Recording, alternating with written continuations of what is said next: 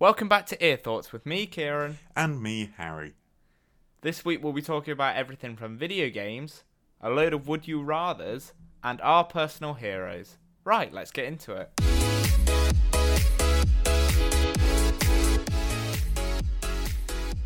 So, recently I've been playing a lot of video games that are equivalent to period dramas, right? That's a very obscure subject. So that's like when someone goes on Mastermind. What's your specialist subject? Well, it's Silver Tap sold by B&Q from the years 2006 to 2007. That's a good point. What would your specialist subject be? Oh, what do I know enough about? Pints of LE postcodes. There you go. I don't know. I'm trying to think what I know enough about. I think Kaiser Chiefs I might be able to do. To be honest, it would probably It'd probably be like West Brom 2008 to 2020 or something. I didn't know you were that big of a fan of Kaiser Chiefs. Yeah, I always have been. Grew up with them. Oh, yeah. Fair enough. Well, I like them. They're all Leeds fans. Yeah. Do you know why they're called Kaiser Chiefs? Is it after the football club? It is, because it was the football club of the then Leeds captain, whose name I can't remember. Oh, Lucas Radebe. Yes. Yeah, I see. The Chief. Good player. Was a good player. I'm not sure what my specialist subject would be, to be honest. Because I think we know quite obscure facts, but I don't think we have real in-depth knowledge on certain things. I think I could go with anything. I don't think I've got in-depth knowledge on anything, really. I know the Isle of Wight is the smallest county in the UK for half the year. Why? Because it shrinks? Yeah. Because when the tide is out, it's bigger than Rutland, but when the tide is in, it's smaller. Oh, fair enough. That's the only one I can keep hold of. Don't know any one. I know the Hawthorns is the highest ground in professional football in the UK, or in England at least. I'd say I have quite a comprehensive knowledge of the Northern Ireland Troubles, but that's because I did a lot of research into it for a project, like an extended project in sixth form. Excuse me. But anyway, so I've been playing these games that are kind of set in specific time periods, because obviously I'm a bit of a history geek, so I kind of like that kind of stuff. And it made me wonder, if I could go back in time, where would I go to? And I thought, hang on, let me not think about this now. I'll wait, and then I'll speak to you about it. So if you could go back in time anywhere, where would you go to? That's a tough... See, I take this from two different perspectives. Are we like going back just to visit for a day, or going back to like living? See, this is exactly what I thought, because I was like, if it was time travel and I could go there and then I could be back in time to watch Leeds play, then that'd be a completely different answer to, I don't know, if I had to relive my life in a specific period. Yeah, because I think if I had to go back, if I went to visit just for a day, I'd probably go turn of the 1900s, maybe. Yeah. Sort of like end of Victorian era. If I had to go back to sort of live from, I'd probably go sort of 60s-ish. That is exactly the same. I said I'd go back and relive the 60s. Yeah. Or, well, I say this, I probably have to be born in, like, 1947-ish, so that by the time I'm living through the 60s, I'm, like, the same age I am now. Yeah, I can see that. Because, why would you go to the 60s? Things were cheaper, radio was easier to get into, no VAR... no major global pandemic. Yeah, true. Beer was cheaper. See, mine was basically the music and the football. Yeah, well, you know, too. The passions of my current life. But in the 1960s and 70s, Leeds were at peak football, and music, in my opinion, was like a really good period. Yeah, I think West Brom won an FA Cup in the 60s. I think it did. I think was it 1968? I think it was, yeah. I'm just trying to look now. I know Sunderland won one round then, right? And I know we won one in 1972. Let's have a look. Yeah, you won 1968. Yeah, beat Everton in the final 1-0 after extra time. We won the League Cup in 66 as well. When was the last time you won a trophy? Major trophy or trophy full stop? We'll go major trophy. Oh, let's have a look. We won... Does championship count? No. Because I could say, like, Leeds won one, 8-9 months ago. Does the FA Youth Cup count? No. We'll go the FA Cup, the First Division title, any European Cups, and the League Cup. Any European Cups? Well, the Europa League, the Interfairs City, or what is it called? The Interfair, you know what I mean. Yeah. The Champions League. It would be 68 then, the FA Cup. Crikey. We won the championship in 07-08 though. Yeah, we're just a passionate club. We play because we like football. We don't like half the team and the manager and the owner and the league. It's the thing that makes football, isn't it? Is the supporters and the fans. Yeah, yeah. I think I'd much rather be part of a team who had won nothing but were quite, I don't know, a loyal fan base and a good fan base and followed them, rather than a team that won quite a lot but wasn't really connected with like the city or the place, you know? Yeah, yeah, I can definitely agree with that. But... So, yeah, anyway, I'd go back to relive the 60s. I mean, obviously, there was loads of stuff that I didn't like about the 60s that I don't think I really considered at the time. Like, the Cold War was ongoing, and I know social progression wasn't that good. But my instant reaction was, I want to go listen to the music, and I want to go watch the football. You could warn people about Chernobyl as well. But that's the thing, isn't it? If we went back, to relive... would we have knowledge of stuff in the future? Because then you have to be really careful, don't you, about what you do? Yeah, I guess you do have a point there. Because I suppose if you made it big into radio, you could affect, like, people who did big... It's the a mixture between the butterfly effect and the domino effect, you know? Yeah, no, I get where you're coming from with that.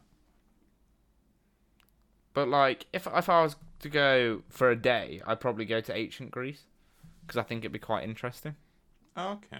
But I suppose if you got a time machine, you can basically go to anywhere you can imagine. Yeah. But the first place I'd go to would probably be then. Yeah. I'm trying to think if there's any other sort of standout things that I'd want to go to. Off the top of my head, I don't think I can think of any. Yeah, what kind of... I think we both want to go to see England win in 1966. Yeah, yeah, that'd be good. That would be good. I suppose you could see... Like, you could try... Because we are obviously a bit about conspiracies. Mm. We could try and, like, figure them out. Oh, so, yeah, like, just go visit, like, the thing. Yeah. Go visit what it is on that day. We could go on the plane that DB Cooper was on. Yeah, or MH370. Or Flight 19. Well, then the question is, do you like die if you get into certain situations, or would you have a way out? No, you just have that thing on the wrist that River Song has. Oh, the vortex manipulator. Yeah, yeah, you just use that. It takes you straight out there. True, and then that'd actually be really satisfying to go on the DB Cooper plane, because that's been bugging me for a while. If you think that's been bugging you, read into the USS Cyclops. That's something altogether different. I feel like I don't want to do that because it's going to make my brain hurt. Or Flight 19. Actually, no, the one that I've got today. The one that I've got today, you'll absolutely hate. So, I was struggling for topics today, if I'm honest. Yeah. And then I was thinking about what we actually do in a pub. And what we do in a pub is we just play drinking games. Yeah. And obviously we can't play Ring of Fire because, I don't know, we're miles away from each other. But we can play Would You Rather. But I thought instead of making it kind of a crude thing, we'll make it into like a thinking kind of talkative thing. So I have 5 ones here. And I was telling you beforehand there were some nuts ones that were making my head hurt. Yeah. But I've got some and I wanted to know kind of what we think about them. So the first one is, would you rather know every language or would you rather know every instrument? It's kind of a classic one. Language by miles. See, I was thinking about this and I would love to play every instrument. I'm a really big music fan, but at the end of the day, knowing every language is so much more useful. Yeah, I mean, there are some instruments I'd love to be able to play the guitar well. I can play it not well, but I'd like to play the piano. Saxophone, I'd love to learn. Saxophone and steel drums. But knowing every language would be invaluable. Oh, yeah. You could go anywhere with that. That could open many more doors for you than knowing an instrument could. So I think we agree that knowing instruments would be really, really fun, but practically it's better to know every language. Yeah, it's the sort of thing, if you go to a restaurant, do you kind of stick to your diet or do you go for the pizza? Mm. Which, to be fair, I always go for the pizza, so. See, recently I've been sticking with the diet, and that's not much fun either. I've been sticking to it for 3 days now. See, I've stuck to it. I'm nearly to 3-4 months, I think I'm in. Yeah, I've been on and off for 3 or 4 months. I can usually last about 4 days a week, then I ruin it with something else. To be fair, you do see progress, but it's just frustrating not being able to like have the eating habits you used to have. The problem for me is if I get bored, I'll go and try and find something to eat. Yeah, I understand that. When you're bored, you look in the fridge and you can't find anything nice, so you go back, and then you go back to look in the fridge because you're as bored, and eventually your standards of food will drop considerably. Yeah. Yeah. But I mean, anyway, I've been watching more TV now, so. Oh, yeah? I've been occupied. I started watching Family Guy because I've never seen it before. I've never really seen it before either, to be fair. But, kind of. See, I watch all these shows with subtitles, right? Yeah. I'm one of those people that has to watch things with subtitles. Which brings me on to the next Would You Rather, and that's would you rather lose the ability to read or lose the ability to speak? Ooh. Read or speak? Oh, it's a really difficult one, yeah. What do you mean is read? I think is a question there. Is it like read words or just like not be able to understand anything in front of you? It's like, would I be able to see what the numbers are on my audio interface? Would I be able to see? I more took it as like reading a book or reading. See, it's like, it depends. Yeah, I know what you mean, because I think you'll be able to read a menu, but if it was like just bigger bits of text, you know? So I'd be able to understand the software in front of me, but not my notes to the left of me. Yeah. Yeah, not be able to read. I'd have a comprehensive knowledge of Audacity, but no idea what I've written on this A4 piece of paper. Yeah, definitely not be able to read. Because with speaking. See, I think about this, and I think I have to do a lot of reading for politics. Yeah. And I'd be unable to do any of it. Yeah. But I suppose there are people that can't speak who do really well, you know? Yeah. But then, I suppose if you can't speak, you can't sing, or you can't do football chants. Yeah. And you can't host a radio show. on Thursday 6 till 7 p.m, Friday 7 till 10 p.m, and Sundays 12 to 1 p.m. on 3 at 2 radio. Tell you, not being able to speak would make the pub a weird experience, wouldn't it? It'd make it very quiet. So I was thinking, if you took it more literally and it turns out you can't read anything, then being able to, like... See, if it was the choice between would you rather not be able to speak or not be able to see... Yeah. I'd choose seeing over speaking any day. Yeah, I'd do the same. But reading, I'd rather be able to speak. Yeah, I'm the same with you. I'd rather be able to speak than read and see than speak.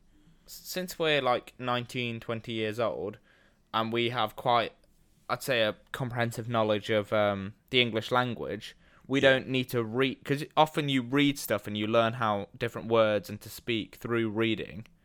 But since we already know all that, I think we'd be all right. But if you were a child and you couldn't read, speaking would be more difficult to learn, I think. I mean, obviously you can listen to people, but yeah, I feel like I got a lot of my stuff from reading, you know? Yeah, I think depending on what sort of stage in your life and what you're doing, it affects you differently. I mean, especially for me, trying to get into sort of broadcasting, presenting, speaking, you'd really struggle without it, especially if you're trying to get into it. Whereas if I wanted to become a... say, I don't know, driving instructor or teacher, I feel reading would be quite important. Or like an academic, I suppose, if you can write. Or a writer, I suppose you don't have to speak to be a writer. No. If you just read things and then thought about them and then wrote them, and then you could get... Because the thing with that is that I could still, like... Well, not read books, but... There's audio books now and stuff. Yeah. But the question is, would I be able to go onto Amazon to find them, or would that constitute being able to read? No, you just have to be able to type. Then just take a guess at the one you want, so one at the top. But it took me 3-4 weeks to try and find... Oh, I tell you, that makes social media... Like, if you sent me a message saying, do you want to do the podcast? I would have no idea. Voice note. You're one step ahead there, Harry. Yep. You're one step ahead. Yep. So... I could do without social media, to be fair. Yeah. I think I've massively cut down. I got new social medias because I just thought it'd be better for me. And it has been, because I felt really no need to go back to the old way. So I used to have like hundreds and hundreds of people on social media. Yeah. Whereas now I have, I don't know, 20. Yeah. I mean, I've never been big on social media. I've never had Facebook. I got rid of Twitter 4-5 years ago now, maybe. Instagram I still use. Snapchat I still use. LinkedIn I use. Other than that, don't use it. See, Instagram I don't use anymore. I use it, but mainly like for sort of football, TV, promoting my radio shows, which are Thursdays 6 till 7 p.m, Fridays 7 till 10 p.m, and Sundays 12 to 1 p.m. over on 382 Radio. And your podcasts as well. And my podcasts, the Coffee Shop Best Bits podcast and Ear Thoughts, available on all popular podcast providers. So we've established that we would rather speak than read. Yes. Okay. The next one is: would you rather be 10 minutes late or 20 minutes early? 20 minutes early. Yeah, definitely. I'd rather be 20 minutes early, because there's nothing like fashionably late only works in certain situations. All right. There's never any harm in being early. No, but like, don't let your girlfriend tell you that. Like, when I go to if there's loads of people at the pub, I might arrive a bit late, right? I can confirm that. Because people, and I don't know what it is, it's just, there's more, it's quite narcissistic, really. It's more of a thing when you arrive, if you know what I mean? Yeah, I get what you mean. I mean, I've always been the one to sort of be there way ahead of time. So I'll sort of, if someone says 1:30, I'll try and be there for 1:20. Yeah, but if it was just me and you, I'd be there the time, you know? Yeah, yeah. But if it's a lot of us, I don't know, would normally just give it 20 minutes. But yeah. I think overall in life, if I'd rather be 20 minutes early, because if you have an important meeting, like later in life, you'd definitely rather be early. Yeah. Because being late could cost you your job. Yeah, I mean, I'm sticking to what I said. I can't see any harm in being early when there's definitely harm in being late. Football matches. So, I mean, I arrived 2 hours early for football matches anyway. Yeah, I'm not usually that. I'm usually only an hour, usually, for me. Well, the thing is, I've got to get into the car park, and that fills up fast. So you got to get there early. Yeah. And then you have like loads of time to kill. And all I ended up doing in those like 2 hours before the match starts is eat and drink. Well, see, I'm not too bad because there's quite a few sort of public car parks, like a 20-minute, half-hour walk away. So I'll park in there, and then I can also miss all the traffic afterwards. See, I normally go to the club car park, then to the McDonald's, then to the shop, then to the pub, then into the ground. Yeah. And then to get some more food in the ground and a pint. It's nuts. Obviously, I wouldn't be driving, but... Yeah.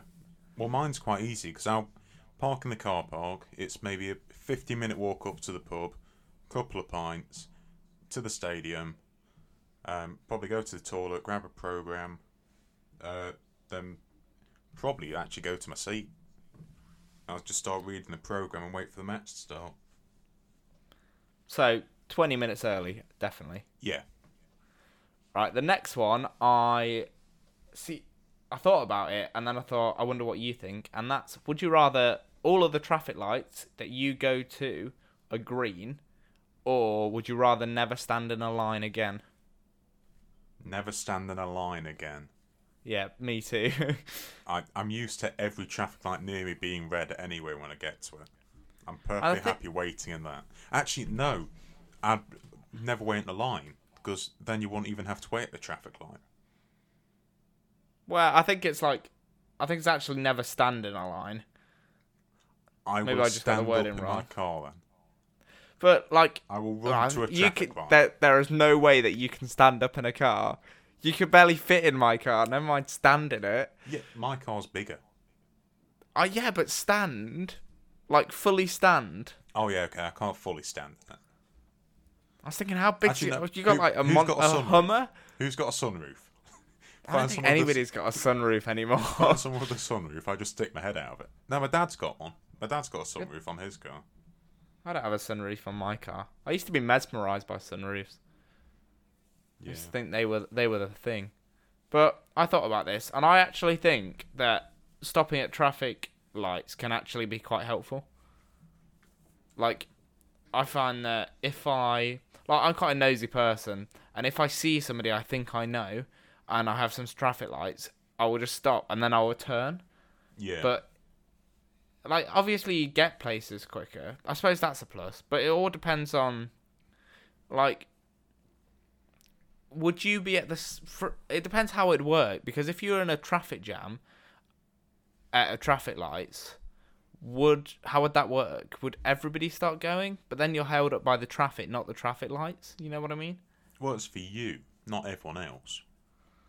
So it'd be every traffic light you go through is green. See, I'm never standing in I don't stand in that many lines, to be fair. I don't, but the ones that I do are annoying. Yeah, it'd be quite useful. No, like, that'd be great, because when you go Black Friday shopping and you get put in a virtual queue, you can skip like 80,000 people. Well, my first thought was theme parks. I don't fit on theme parks. That's not a worry to me. I was thinking, it's wait hours for this sort of stuff, and it's just like a fast pass. You wait. And shopping. You wait hours. I go sit on the bench. I don't fit on theme parks. Oh, at the bar. Trying to get a drink if it's really busy. Yeah, you know, when you know people, it's easier. Yeah. we never really have. I never really have that trouble where we go. But yeah, because we know people. Pretty much everywhere we drink, we know people. We do know people. I think we know quite a lot of people, but it baffles me how we know so many. You're the reason we know so many. I'm not sure how I know that many people. We'll just go to if we do a pub crawl, I guarantee that maybe 3-4 of the 8, 9, 10 pubs we go to, I'll know people inside of it. We'll pick up people on the way as well. It'll start definitely. From being 3 of us to being a full group of 6 or 8. I just think I don't know how I know these people, but I just do, and I think I'm awful at remembering most things, but people's faces I can normally do. Yeah. But anyway, the last would you rather is: would you rather have unlimited first class travel, or no food bills ever again? What we count as food bills is that any food anywhere, any food you buy, and at restaurants, and no food bills. I don't travel most. I don't travel a lot. I travel once or twice a year at most. Food bills would easily cancel out the first class travel if I wanted it. But surely we want to travel, right? Yeah. I was thinking about this, and I think I'd save more money. Well, I'd be able to travel more on unlimited first class travel. On the weekends, on a Friday, I could just get a first class travel to Iceland, and I could be back on the Sunday. Yeah, but when you're doing that, you also have to think you've got hotels, you're paying for eating out, you're paying for everything else, so that would add additional costs. True. On. If you're thinking meal costs, yeah, food costs. I think this is a bit like that every instrument one. As soon as you hear unlimited first class travel, you think, oh, that'd be great, and then you think of it more practically and efficiently. No food bills ever. What about if it was no food bills only at restaurants and takeaways? Then I go first class. Yeah, because I'm not the biggest person for eating out. I like to eat out, don't get me wrong, but I'm quite happy to eat at home. Same with takeaways. I love eating out. Yeah, I'm not saying I don't like it, but I'm more than happy to eat at home. Same with takeaways. I'd have maybe one a month, maybe. You have one takeaway a month? Yeah, if that. Gosh, I have one a week. Yeah, well, when I'm on a diet. When you get to my size, you try and cut out anything possible. Yeah. Well, I eat out quite a lot, so I explore the different food places. I really like that. I almost started thinking about writing a food blog, basically reviewing all of these places. Yeah. But I went to this Italian in Loughborough, and it's a really nice Italian. And it's quite expensive, but it's the ideal place for a date. And I feel like no food bills in that sense would be really useful, because you could, all of our group could go out, and I could grab the bill, and it'd be free. I think our bill would be bigger because of the alcohol. Yeah, does it include drinks? Because then, no. Then if you go to our local and buy a bowl of chips, but then 20 drinks. Yeah, I don't think it would. Do you think it's only the food? Yeah, which is why I'm going for travel over it. If it was for just eating out and takeaways, I'd go for travel over it. If it included drinks as well, I'd 100% choose that. But I suppose the thing is about both of these is realistically, I don't really go abroad in a year. Yeah. And I'd say I eat out, I don't know, once. In normal circumstances, I'd eat out once a fortnight or once every 3 weeks, right? Yeah. But if you chose unlimited first-class travel, you travel more because you feel you have to get your worth out of it. The same as the eating out is that you'd be eating out all the time, right? Yeah. The question is, I really don't I think it's a difficult one, isn't it? Because you can see the benefits to both of them. Yeah. Definitely. And I think in this current environment, we're more likely to be able to eat out than we are to travel. Yeah. Both are heavily restricted, but yeah, I'm with you on that one. And currently we can get takeaway and we can't go to the Maldives, so... Yeah. Yeah, you've got a point there. But I don't know. I think it totally depends on... Like, because if somebody travels a lot and doesn't eat out a lot, obviously they're going to choose one. And I do a bit of both, so I'm a bit like, But anyway, that's the 5 would you rathers. And I heard through the grapevine that you have a conspiracy for me. I do. And you're going to hate it. Oh no. So DB Cooper, that was the 60s, 70s, I think. This is the 70s again, the 1870s. Crikey. So November the 7th, 1872. You may remember it, you may not. That November the 7th. That November the 7th, yeah. A 282-ton brigantine called the Mary Celeste. Oh, I knew you were going to do this one. Set sail from New York Harbour on its way to Genoa, Italy. On board were the ship's captain, Benjamin S. Briggs. Briggs. It's a ship joke for anyone. His wife, Sarah, their 2-year-old daughter, Sophia, and 8 crewmates. Less than a month later, on December the 5th, a passing ship called the Dei Gratia spotted the Mary Celeste at full sail adrift about 400 miles east of the Azores. No sign of the captain, family, any of the crew, nothing. Aside from several feet of water in the hold, which was nothing serious that could easily be pumped out. It would have literally been, at that time, what would have accumulated from someone not attending to the pump for a few hours. So all that signalled was someone hadn't been there for a few hours. And a missing lifeboat. The ship was undamaged, was still loaded with 6 months worth of food and water and all the cargo it had as well. The ship itself had a bit of a shadowy past. It was originally named the Amazon.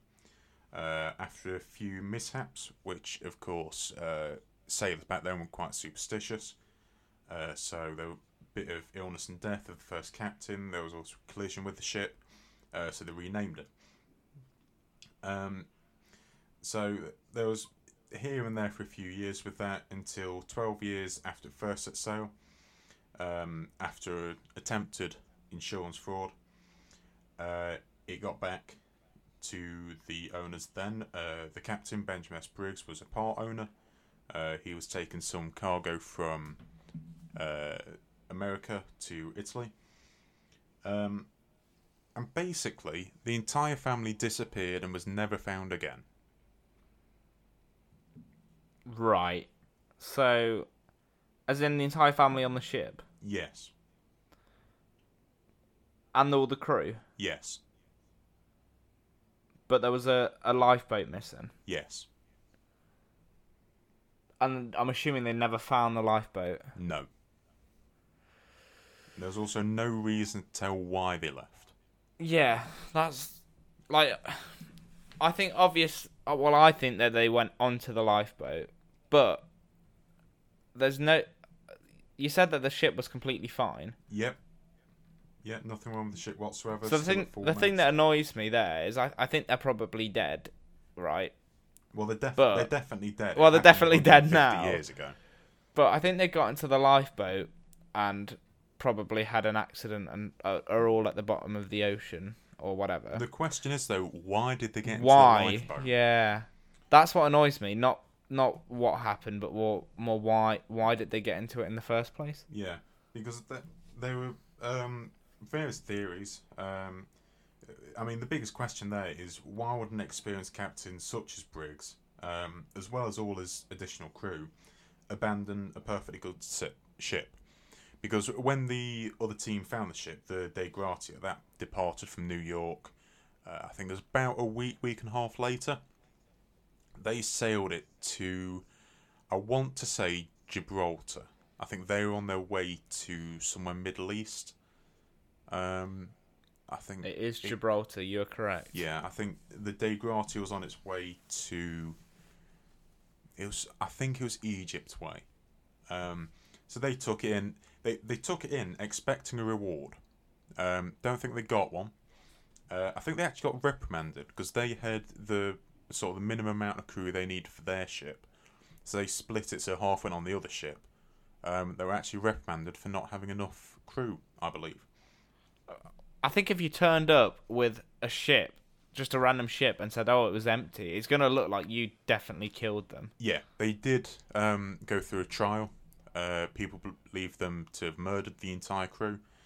They were eventually found not guilty, even though the lead investigator at the time did think they were guilty. Everyone's story was holeless, essentially. Couldn't find any holes in it.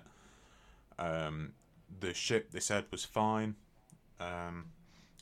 Everything was in place as well, even like the ship's log, which you probably would have taken with you if you were abandoning ship. But there's still no reason to say why. I mean, there have been theories that have ranged from sort of mutinies, pirate attacks, even assaults by giant octopuses or sea monsters. Classic that. Yeah. But I think the one that's had most people sort of believing what actually happened, the cargo, which was in the ship's hold, was crewed. The cargo. Yeah, the cargo attacked them. The cargo killed everyone and dissolved them in the acid. No, the cargo was 1,700 barrels of crude alcohol. So the sort of theory that's hanging around with it is they smelled. They got hammered.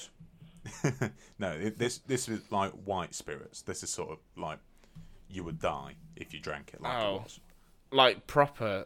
Oh, I see. Yeah, you could probably go for a couple of shots, otherwise say goodbye to your internal organs. Yeah. The biggest sort of theory behind it is they smelt fumes coming from the crude alcohol, thought it was going to cause an explosion, abandoned ship. And then you can sort of go on, say they were too far away when they realised it was. They could have turned back.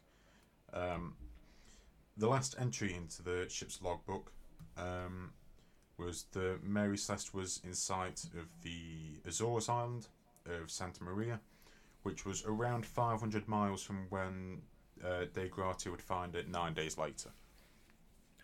So you've got a period of about 9 days where you don't know what happened. No one ever knows what happened. You'd assume. So the theory that I was thinking about is that, the people might have gone on board, forced them into a lifeboat and whatever. But the issue with that is that if you were keeping a log, your log would be not 500 miles away, you know? Yeah, because the thing with a log is usually, I'm not the biggest sea person. I believe you're supposed to do one in the morning, one before you go to sleep, then any notable events in between. I believe, don't hold me to that. You certainly wouldn't leave it 9 days without doing it. Yeah. So it's a mystery. It truly is a mystery.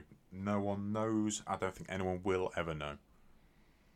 There you go. Vortex manipulator onto the ship. Yep.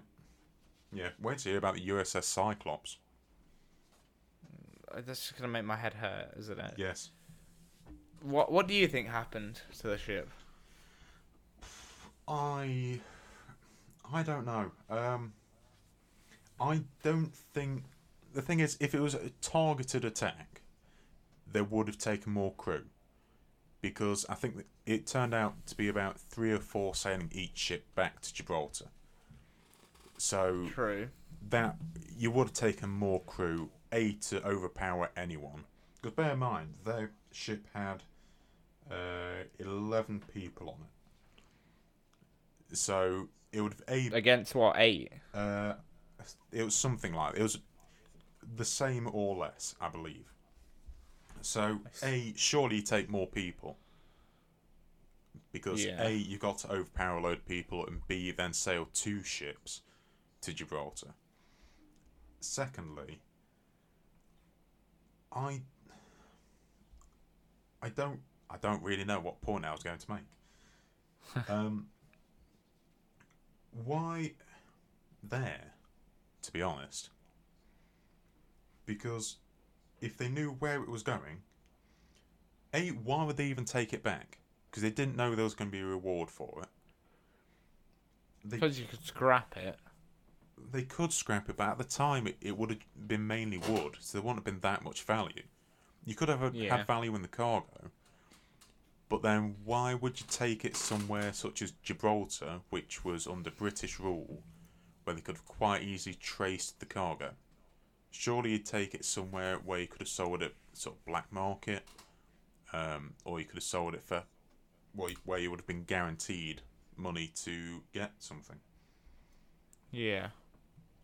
So, I think what happened is it would probably be related to the load, the cargo load on there. I reckon they started smelling fumes, thought it was going to explode. They probably went through an area of high pressure or just hot air, and it just started making fumes. They thought it was going to explode. Reality, it was nowhere near, and they abandoned ship. See, that's quite a sound theory, really. Yeah, but even in those circumstances, the captain's meant to go down with the ship. I'm not sure if that's purely just when it's sinking, or whether that's full stop. But I find I have no idea. I find it weird that they wouldn't have taken the ship's log with them. Maybe they were. I suppose that it could have been like, I don't know, like in a rush. Yeah. But then you'd assume that would be one of the things they took, right? Yeah. Well, see, the conditioning of the ship showed no signs of struggle, no signs of rush, nothing. So either they were all conveniently in an area that wouldn't have shown signs of rush, so no one was in their individual areas, no one was sort of in drawing rooms, dining rooms, kitchens, anything. It would have meant they'd all been on the top deck, maybe, or say in the cargo area and just ran straight up to the top. So, but yeah, no one will ever know, unless someone finds skeletons. But they were in the Atlantic, right? Yeah. So we're coming from New York and they end up Gibraltar. Pretty much stuffed. Yeah, yeah. Because I mean, with the Titanic, they were able to find the Titanic, right? Yeah. But it didn't take them ages and ages, and like really good technology, and they had a vague idea of where it was. Yeah, as well. It took them a while to confirm the actual location. To find, 11 corpses in the Atlantic Sea after 200 years. Yeah. I just can't really see that happening. But, it's not just that. If you think Flight 19, that disappeared towards the end of World War II over the Atlantic. Still never found that. USS Cyclops, that's the same. MH370, okay, it's not the Atlantic.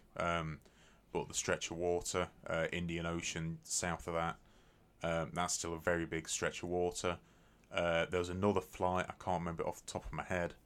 I know which one you mean. Yeah, it's the whole sort of Bermuda Triangle area. It's very open and deep water. Well, that truly is a marine mystery there, Harry. It is indeed. And that is going to frustrate me as much as DB Cooper, so cheers. Thank you. The last thing I wanted to talk about today is heroes, right? Yes. Because one thing that me and you both believe is that the NHS has been incredible. Definitely. Over this past year. Yes. And they are real-life heroes. Yeah. Yeah, 100%. And, just the hours they work, the conditions they work in, the equipment they work with, the amount they get paid, stuff like that. It's just it baffles me on a daily basis. And thank you to anybody who works for the NHS, because honestly, you guys are just heroes, and Harry will support that. 100%, yes. Thank you. We can't thank you enough. I know it, not firsthand, but I've had close experience with it over the past year and a half. We can't say thank you enough. But I was thinking about heroes, and I was thinking more, do you have a hero that you looked up to when you were a child? Like a role model. I think maybe role model, but you know what I mean. Just somebody to look up at. No, I can't think that I did. There wasn't anyone that... Well, what do you mean as hero? I think would be the first question. Do you mean someone that I want to try and emulate, or just someone that sort of inspired me? We'll go with inspired. I don't think so, because I didn't really know sort of what I was doing. I'm sort of the same then as I was now. I'm just sort of going through life trying to make the best of it. Like, yeah. Everything that I did, no one else in my family had really done. I think the only exceptions that would have been sort of swimming, which my dad and my great uncle were both quite successful for competitively. I mean, I never even really tried it to their sort of level. But like my dad and my brother and my granddad, they're all like keen clay shooters, game people. I don't know what the word is. It's not my sort of thing. I played tennis, golf, I did swimming, played football for a bit. None of my family is interested in football remotely, or tennis, or golf. No one's really interested in swimming. So we didn't have the most in common, really. So I guess my granddad possibly, because a lot of sort of the traits that I've got came from him. Yeah. So possibly him, but I'm quite a... People say free-flowing spirit, I think. I kind of just take it as it comes and see what does come. Yeah, I can see that. So I've had people that have inspired me to do things. Like I've got people that I'd like to sort of emulate, like radio-wise. I've got people that sort of inspired me that, sort of like radio role models. Never really had it sporting-wise, I don't think. Any sports that I did. Of course, like you have your sporting like, sort of idols that you really like, but I don't think I ever tried to emulate any of them. I think there's a big difference, isn't there, between an idol and a hero/role model. Yeah. Because obviously, growing up, we had... So one of mine, I really liked Steve McQueen, the actor, right? Because he was really cool. But I wouldn't say he was a role model, because some of the stuff he wasn't a role model so far as I saw him in movies and I thought he was cool. Yeah. Yeah, no, I get where you're coming from with that. But like... And the next one, I suppose you probably have the same answer, is do you kind of look up to anybody now? I don't think so. I mean, I think family-wise, the past year and a half have been quite hard for multiple reasons. So I don't think anyone... I think we've had more to focus on than trying to find someone to look up to. Yeah. Basically. I think with everything going on, nothing's really felt normal. So if there was someone to look up to, it's not been the right scenario to try and find them or like realise who they are. I think mine's... So when I was growing up, I looked up to my dad, because that's not normally your first part of call, right, is your dad. Yeah. Because he's one of the first male authority figures you see, right? But I think nowadays I more look at... So I just finished the United States Office, right? And I see, I don't know, the actors, some of the actors, and I think you're successful and you're like quite a kind person, right? I don't look at them as like, I don't look up to them in that way, but I think I'd quite like to also be successful and kind, but I don't want to do acting, you know? Yeah. I think you more just see traits that kind of think, oh, that's what I want to kind of do, rather than having like, I don't know, a fixed role model. Yeah, I get where you're coming from with that. I think acting is sort of a weird subject. You get some that have sort of studied it for years and sort of been pushed into it. Then you've got some that sort of went on endless auditions, worked part-time jobs at the same time, and then got their lucky break. So I think it's you pick the right one. And you just get some that just happen to be like the right place at the right time. Yeah, right place, right time. They got offered an interview or something. Yeah, yeah. But the next one is, what do you think the most heroic profession is? And I think we kind of one of the most heroic professions we obviously think is being an NHS worker, right? Definitely. 100%, yeah. I think it's difficult to find other professions that have, especially domestically, have such an impact. I suppose voluntary charity workers. Yeah. I think they're quite heroic people. I think, but if you look at what's happened over the past year and a half, you can't ignore the fact that anyone working in healthcare, care services, anyone that's put their life on the line to help other people during this, they are a hero. Yeah, which kind of brings us on to the last kind of point of this section, kind of what traits make a good role model. And I think one of them we kind of covered is like selflessness. You just said people doing stuff for other people just because it's the right thing to do, you know? Yeah. Yeah, no. I think that kind of selflessness is a great trait. What kind of, I think another one is kind of smiling in the face of adversity, you know? Yeah. That kind of resilience that to be able like I met a couple of nurses over this past year and they're not bitter and they're not angry, they're just kind. Yeah. And I think that is one of the greatest traits one can have. Yeah, definitely. Do you think there's any other traits that kind of constitute a hero? Because I don't know. I think kindness and selflessness, they're big ones. Yeah, I mean, you can always say like different things stand out with different ones. I mean, kindness, yes. Always managing to stay cheerful, yes. But I think the sort of standout one is selflessness. Yeah. I think with that, you won't be able to do it.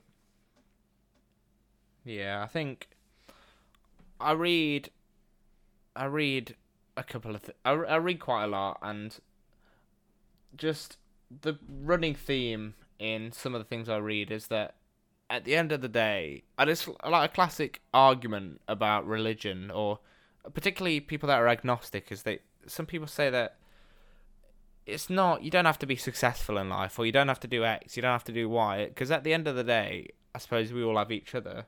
So the best thing you can be is kind of this selfless kind that we talk about. Yeah. Yeah, and I agree with that. I think that's one of the things that we strive to do, you know? Yeah. Yeah.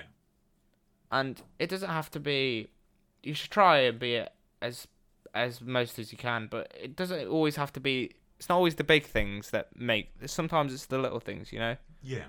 Yeah.